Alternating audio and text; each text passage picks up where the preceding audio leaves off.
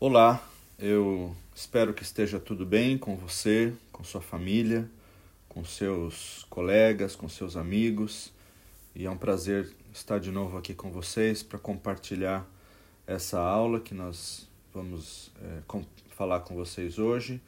E ela está num contexto é, ainda das aulas sobre jogos de azar e finanças. Então ela está englobada nessa questão das finanças.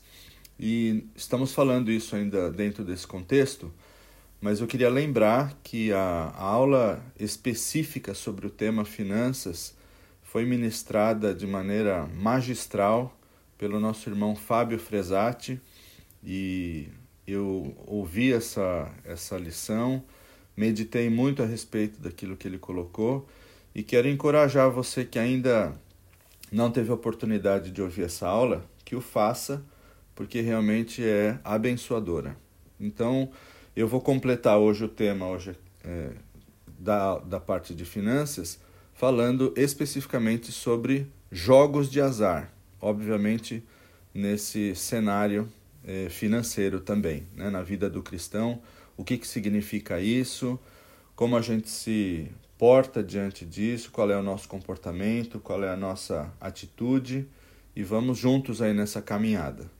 É, há um material da apostila que eu quero também encorajar você a, a ler, é um material muito extenso, muito precioso, muitos detalhes, muitos ter, textos bíblicos e por isso eu quero estimular você a estudar por isso. E o que eu vou fazer aqui agora com vocês é pensar alguns desses conceitos que estão no material e acrescentar alguma informação adicional, ok? Então, bom, falando sobre jogos de azar, é, tem duas frases que inclusive estão no material que eu achei muito, muito próprias. E a primeira delas é de Calheiros Bonfim, que é um, é um advogado e professor também. E ele diz assim: O jogo de azar, quando se torna paixão indomável, sacrifica a honra, a saúde, a família mergulha o homem na degradação. Forte, né? É, Diogo Oliveira, também, que é um pensador, tem uma frase bastante interessante que diz assim: Quem tem fé não precisa de sorte. Quem tem fé não acredita no azar. Quem tem fé faz da sua certeza o seu modo de viver e de sonhar. No nosso material, é, existem alguns textos básicos que eu também acho que são muito preciosos. E o primeiro deles está em 1 Timóteo, de 6, a, é, 6, de 9 a 11.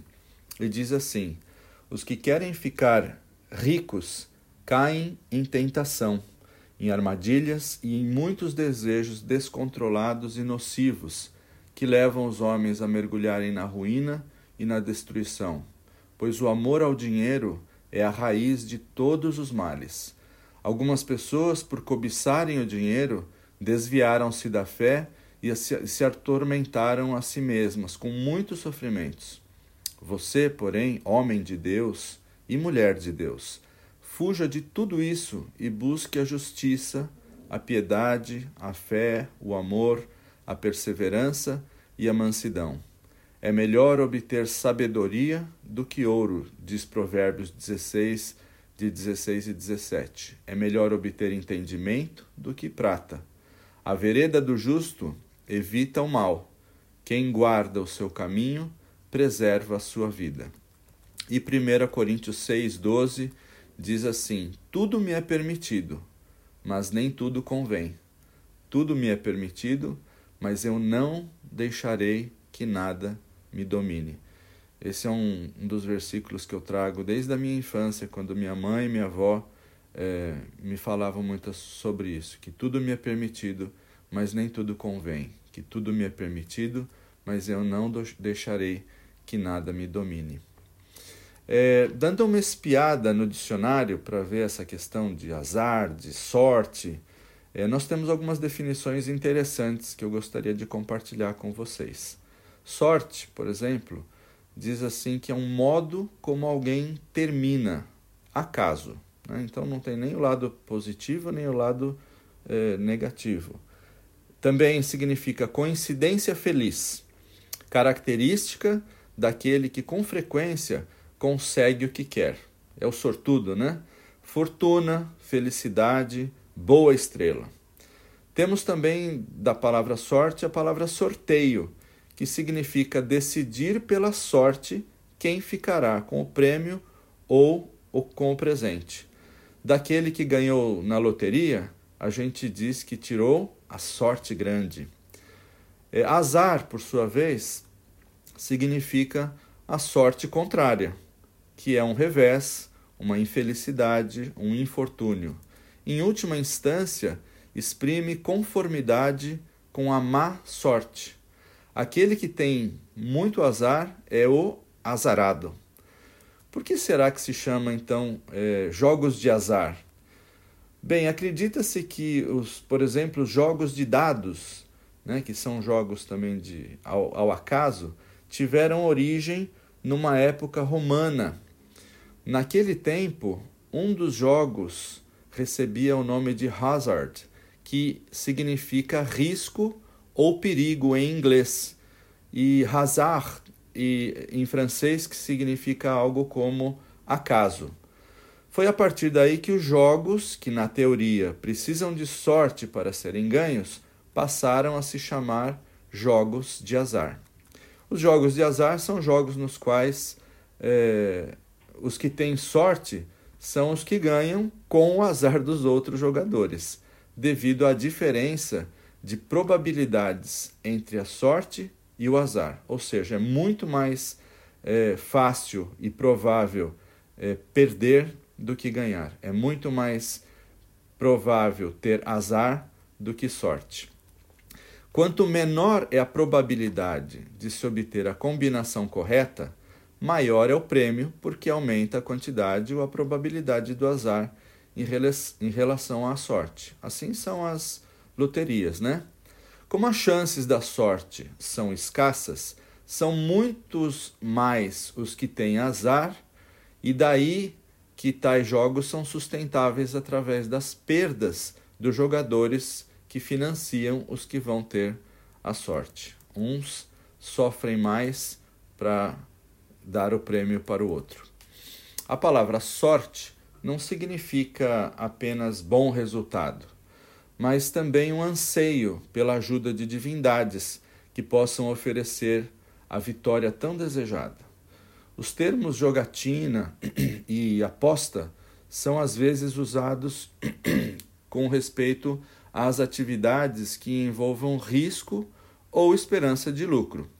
Geralmente se definem como a maneira de arriscar voluntariamente uma grande soma de dinheiro por meio de aposta ou lance em um jogo ou em qualquer outro tipo de atividade que envolva a sorte. Quem nunca teve problemas financeiros? Quem nunca passou aperto por falta de dinheiro? Quem nunca se preocupou em ganhar dinheiro, pagar dívidas, comprar alguma coisa a mais, adicional? Se você responder a qualquer uma dessas, eu, eu te dou os parabéns. Esses são problemas antigos, pois o ser humano insiste muitas vezes em dirigir a sua própria vida baseando-se em falsos valores e não nos valores de Deus. Há muito tempo, a área financeira tem provocado inúmeros problemas na vida do homem, na vida da humanidade, como, por exemplo, o distanciamento no relacionamento conjugal, quando algo não vai bem financeiramente, insegurança familiar, né, o dia de amanhã, como é que vai ser, irritação, tensão, a saúde é afetada e às vezes até um mau testemunho diante da sociedade. Isso se agrava mais em nossos dias, dias marcados pelo consumismo, pelo materialismo, pelo viver na moda, pelas aparências, pela procura de status, ou seja, uma vida apoiada sobre falsos valores. Diante disso, questionamos como deve ser a conduta do cristão na área financeira, uma vez que não é tão fácil eh, nos deixarmos levar pelo atual sistema eh, mundano. Aliás, é tão fácil ser levados por esse sistema mundano. Deus, irmãos, no entanto, deseja que não nos conformemos com este mundo, mas que nos transformemos pela renovação da nossa mente. Isso está lá em Romanos, eh, capítulo 12, versículo 2. Nós precisamos deixar que os valores da palavra de Deus encham o nosso coração, a ponto de mudarmos completamente de atitude e pensamento. Afinal de contas, se vocês considerarem, muito de nossa vida gira em torno do dinheiro, certo? Veja, porém, a sua própria vida. Quanto tempo você gasta por semana ganhando dinheiro com o seu trabalho, correndo atrás do dinheiro, tomando decisões em como gastar esse dinheiro, pensando sobre temas é, de como você economiza esse dinheiro, onde você investe esse dinheiro, ou orando para verificar com Deus qual é a melhor maneira de ofertar esse dinheiro. Mas falando sobre jogos de azar, né? Um ditado popular muito usado é, pelas pessoas dadas aos jogos de azar é assim: quem não arrisca, não petisca. Com isso, justificam as suas fezinhas, né? Vou fazer uma fezinha, vou fazer a minha aposta em várias modalidades de jogos, como por exemplo o popular jogo do bicho, o bingo, a telecena, loteria esportiva e por aí vai. Ultimamente a sorte está sendo lançada com mais frequência na Mega Sena. Quando é anunciado, por exemplo, pelos meios de comunicação que o prêmio está acumulado por falta de ganhadores, os brasileiros se amontoam, talvez não hoje nos tempos de Covid-19, mas se amontoam, formam filas intermináveis nas casas lotéricas a fim de tentar a sorte e ganhar a bolada. Nessa tentativa, as pessoas gastam o que podem e muitas vezes até o que não podem. Muitos começaram a jogar, por exemplo, na cena, nessas ocasiões de importâncias acumuladas e hoje o jogo já se tornou um vício. Quantos casos não acontece dessa maneira? Aquilo que começou como uma brincadeira já se tornou talvez parte da vida da pessoa que já não consegue passar uma semana sem fazer a tal da fezinha, sem fazer a tal da aposta. A cena, por exemplo, oferece a oportunidade de enriquecer rapidamente e muitos sonham com o que fariam com o dinheiro caso botassem a mão na bolada que o jogo oferece. Eles dizem para si mesmo: alguém tem que ganhar, e esse alguém tem que ser eu. Já imaginou o que eu faria com os milhões de reais na mão? Grande parte do problema da loteria é o coração de quem joga. É natural querer mais dinheiro para se ter uma vida melhor, sustentar a família, ajudar as outras pessoas, mas cuidado, mais dinheiro nem sempre é a solução. Muitos prometem que vão ajudar os pobres, apoiar os familiares. Já ouviram essa? Auxiliar o necessitado, mas mas o resultado final muitas vezes não é esse. Tornam-se egoístas e avarentos, escravos da riqueza. Quase sempre os prêmios menores, que têm alguma possibilidade ou probabilidade de se ganhar, raramente compensam o investimento feito. Jogar na loteria, na verdade, irmãos, não é um investimento, é só um desperdício. Se você está procurando bons investimentos, poupe o dinheiro no banco ou invista num bom negócio. Só para exemplificar, no caso das loterias, as mesmas são controladas e estimuladas por órgãos governamentais, os quais justificam os jogos de azar com a alegação de que muitas obras sociais são realizadas com o dinheiro arrecadado dos jogos. E até aí tudo bem. Porém, deve-se notar que esses governos e quem fazem essas promoções das loterias eh, estimulam o imaginário humano, no sentido de o um indivíduo, né, do, do sonhador, através de um atalho, se tornar um milionário e resolver todos os seus problemas. Não se pode ignorar que a maioria dos apostadores é composta por pessoas pobres, que, na ânsia de ganhar, arriscam até o leite e o pão dos seus filhos. Com isso, prejudicam os que lhes são caros, mas os próprios ricos também são alvo da ganância e do desejo de se tornarem mais ricos, cada vez mais ricos. O jogo em si não é um problema. A maior parte dos jogos de azar pode ser jogada sem dinheiro ou com seu substituto, por exemplo, um dinheiro de brincar, com feijõezinhos ou alguma coisa que o valha. Por exemplo, participar de uma rifa para uma cesta de Natal para ajudar uma instituição caridosa não é errado. Outra forma muito popular de diversão é o baralho, o carteado. Existem muitos jogos de cartas diferentes. Normalmente, os jogos em si não são pecaminosos, mas, como tudo o que existe, se for mal utilizado ou descontrolado, pode levar ao pecado, sim.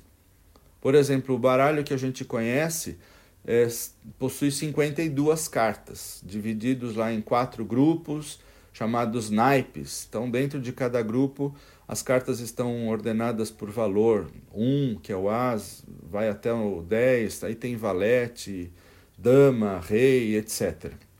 Muitas teorias existem acerca da, do baralho e, e das cartas de baralho, mas na verdade ninguém conhece qual era o significado original dessas cartas. As cartas de baralho representam, por exemplo, figuras conhecidas da corte de qualquer monarquia antiga. Então, o rei, que era a pessoa mais poderosa do reino, a dama, que era a número dois na hierarquia, o valete, que poderia ser um príncipe, o joker, que é o palhaço bobo da corte, e por aí vai. Cartas de baralho normais não têm nenhum significado que deve preocupar o cristão. No entanto, se houver dúvida sobre jogar baralho ou outro tipo de jogo, em alguma situação, qualquer que seja ela, faça a si mesmo algumas perguntas. Esse jogo envolve dinheiro? Jogos que envolvem dinheiro e apostas muitas vezes acabam em grandes perdas de dinheiro não é aconselhável jogar a dinheiro. Estou viciado? Essa é uma outra pergunta que você deve fazer. Perdi o controle da situação? Para algumas pessoas, jogar pode viciar, ainda que não seja dinheiro.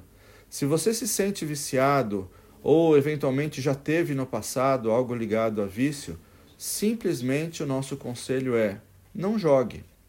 Está levando a comportamentos errados?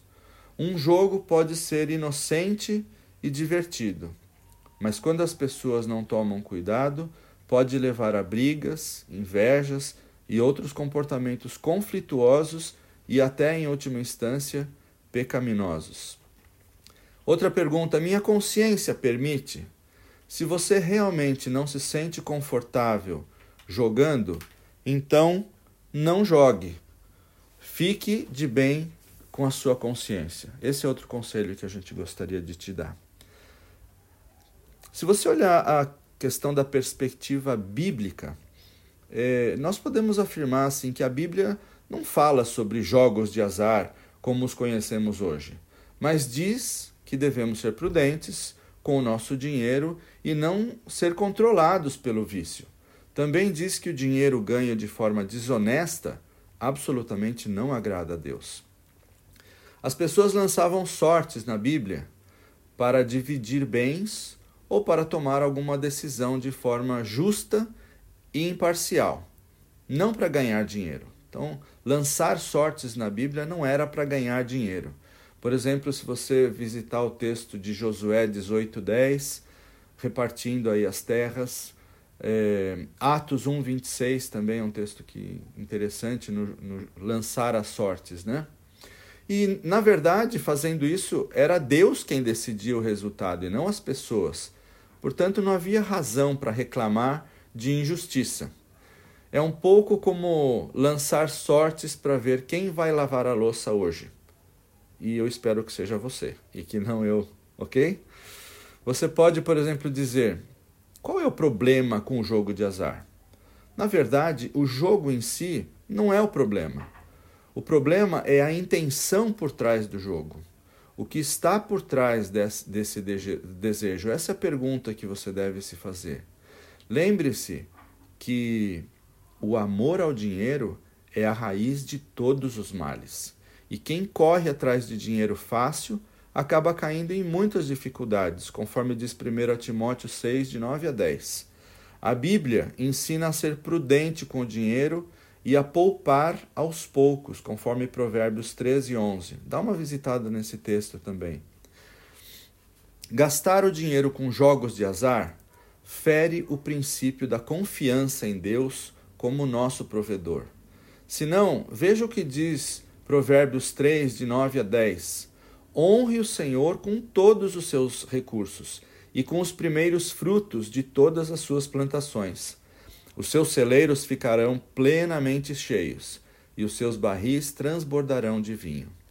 Além disso, essa prática vai contra a mordomia cristã. Você já deve ter ouvido falar sobre isso. Sabe por quê? Porque Deus é o dono de tudo. Nós não somos donos de nada.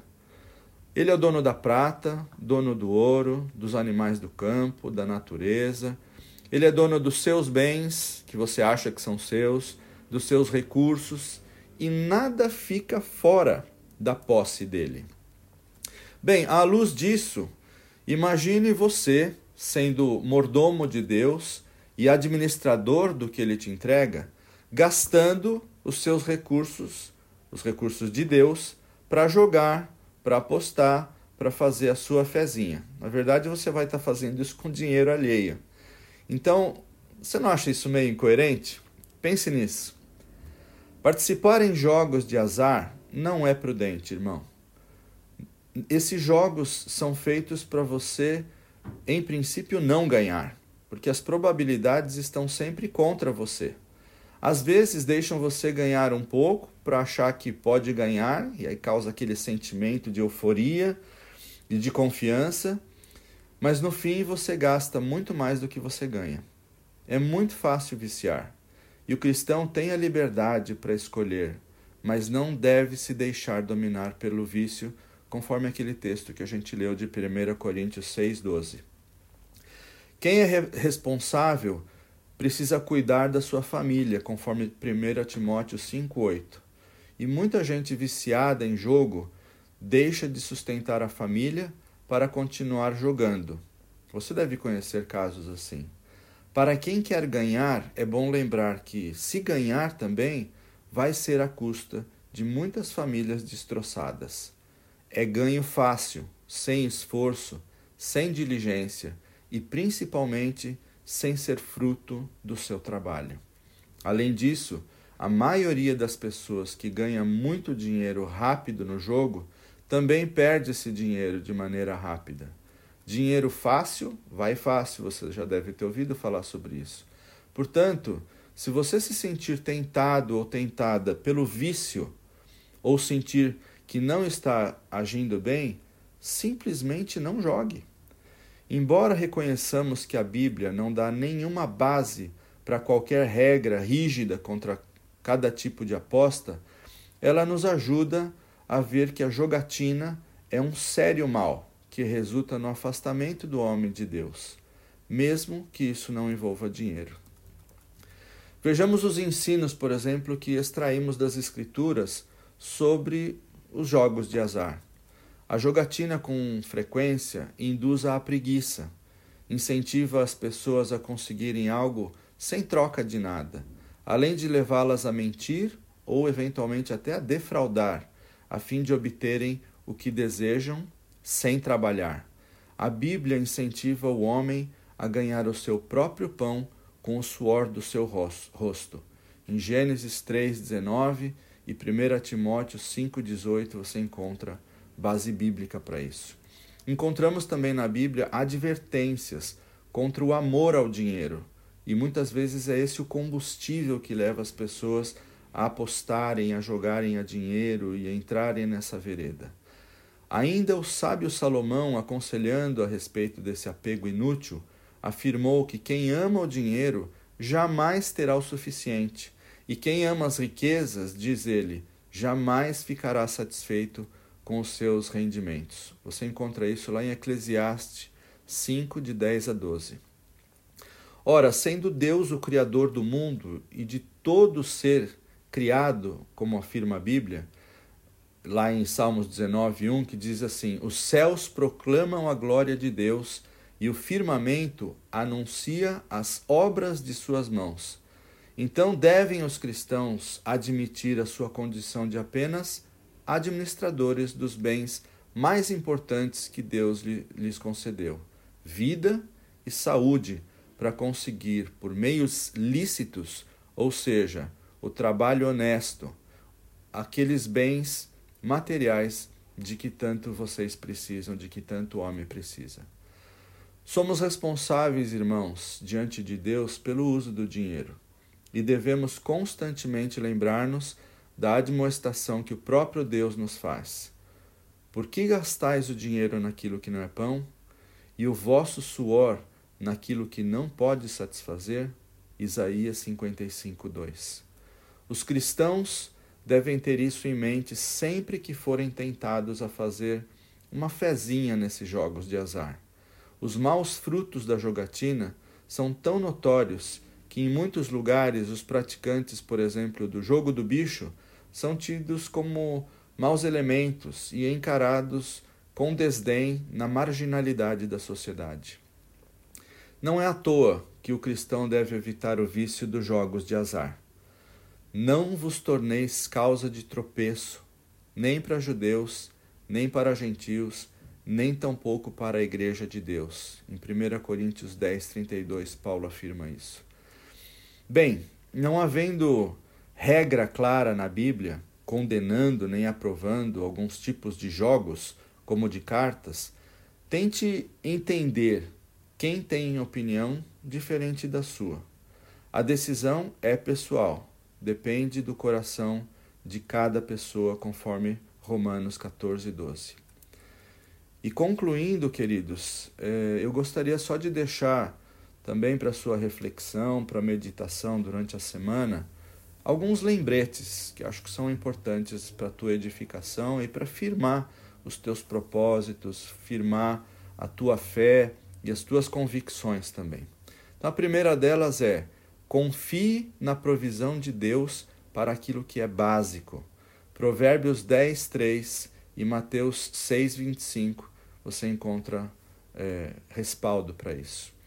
Outra coisa, Deus é o nosso provedor, o nosso refúgio e a nossa segurança.